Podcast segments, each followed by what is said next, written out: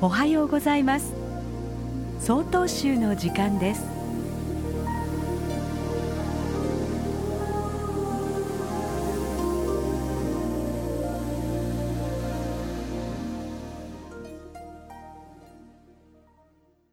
おはようございます。鹿追町全正寺斉藤祐樹です。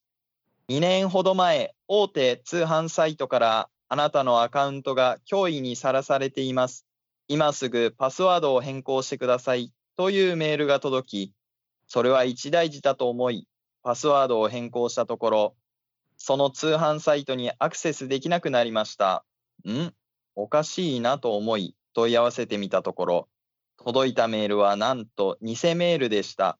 巷でいうフィッシングメール。恥ずかしながら詐欺に引っかかってしまいました。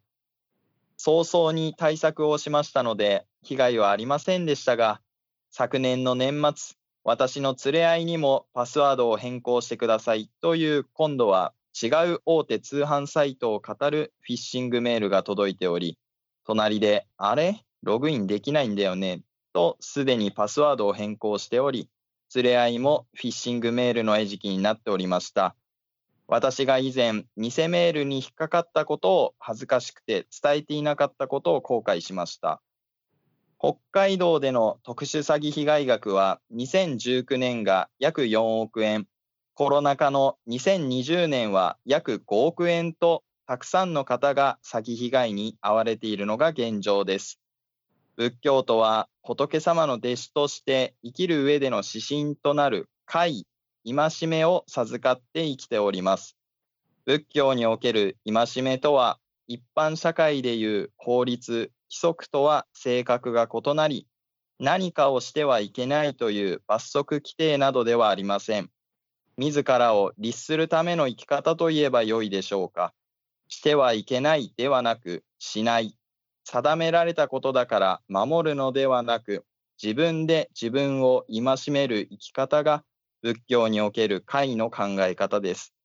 ですから、悪いことはしない生き方をする。フィッシングメールを送り、人を騙してアカウントを乗っ取ったり、不正にカード情報を盗み、それを利用しないなど、悪いことをしようとしている方が聞いていたならば、ぜひ悪いことはしない生き方を実践していただきたいです。私も精進いたします。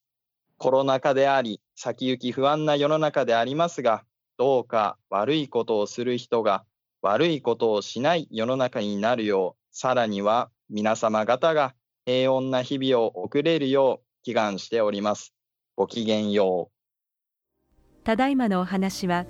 鹿追町全正寺斉藤祐樹さんでした。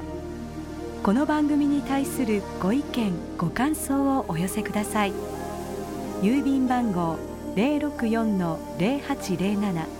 札幌市中央区南7条西4丁目曹洞州北海道管区強化センター曹洞宗の時間係までお便りお待ちしております。これで曹洞宗の時間を終わります。今日も一日健やかにお過ごしください。